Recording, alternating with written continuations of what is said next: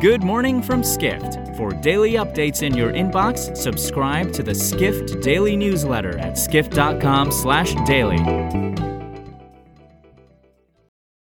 It's Monday, March 7th in New York City.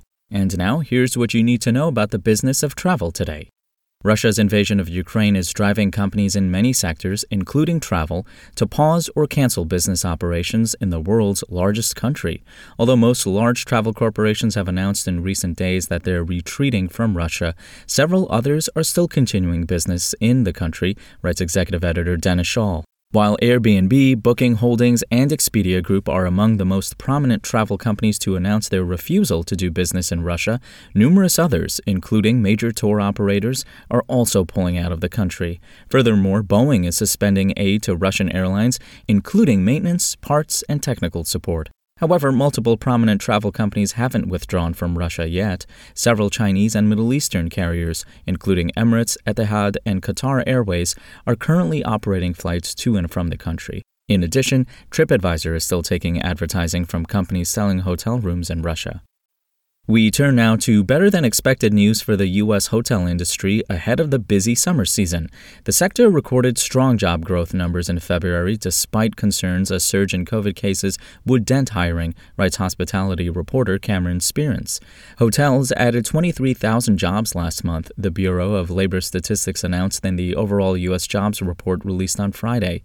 The leisure and hospitality sector, which includes hotels, accounted for 179,000 new jobs, which is more than a quarter of all new hirings the U.S. recorded last month. Sperance attributes the good news from February's job report to hotel executives making increased efforts to make industry jobs more attractive, including raising wages and better marketing its mobility opportunities. However, hotels still have a long way to go to hit pre COVID figures, as employment in the leisure and hospitality sector is still 9% below the mark recorded at the start of the pandemic. Finally, global travel managers are devoting a lot of time to addressing concerns from employees such as health and safety and sustainable travel options. But what else is on their mind? Corporate travel editor Matthew Parsons reports global travel managers are increasingly having to answer three questions from employees. A concern many employees have is what will their travel experiences be like if they no longer enjoy certain perks they've gotten accustomed to? Parsons writes many flyers will find they've been inadvertently downgraded, which one executive said would worry many employees. In addition, corporate travel managers are having to answer if there are alternatives to using phone calls to accept bookings.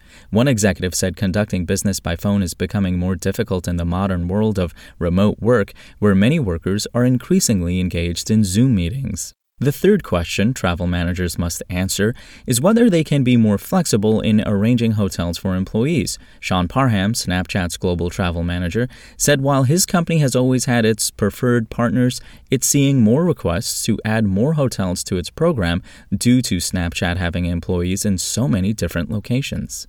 For more travel stories and deep dives into the latest trends, head to skift.com. To find these stories and more insight into the business of travel, subscribe to the Skift Daily newsletter at skift.com/daily.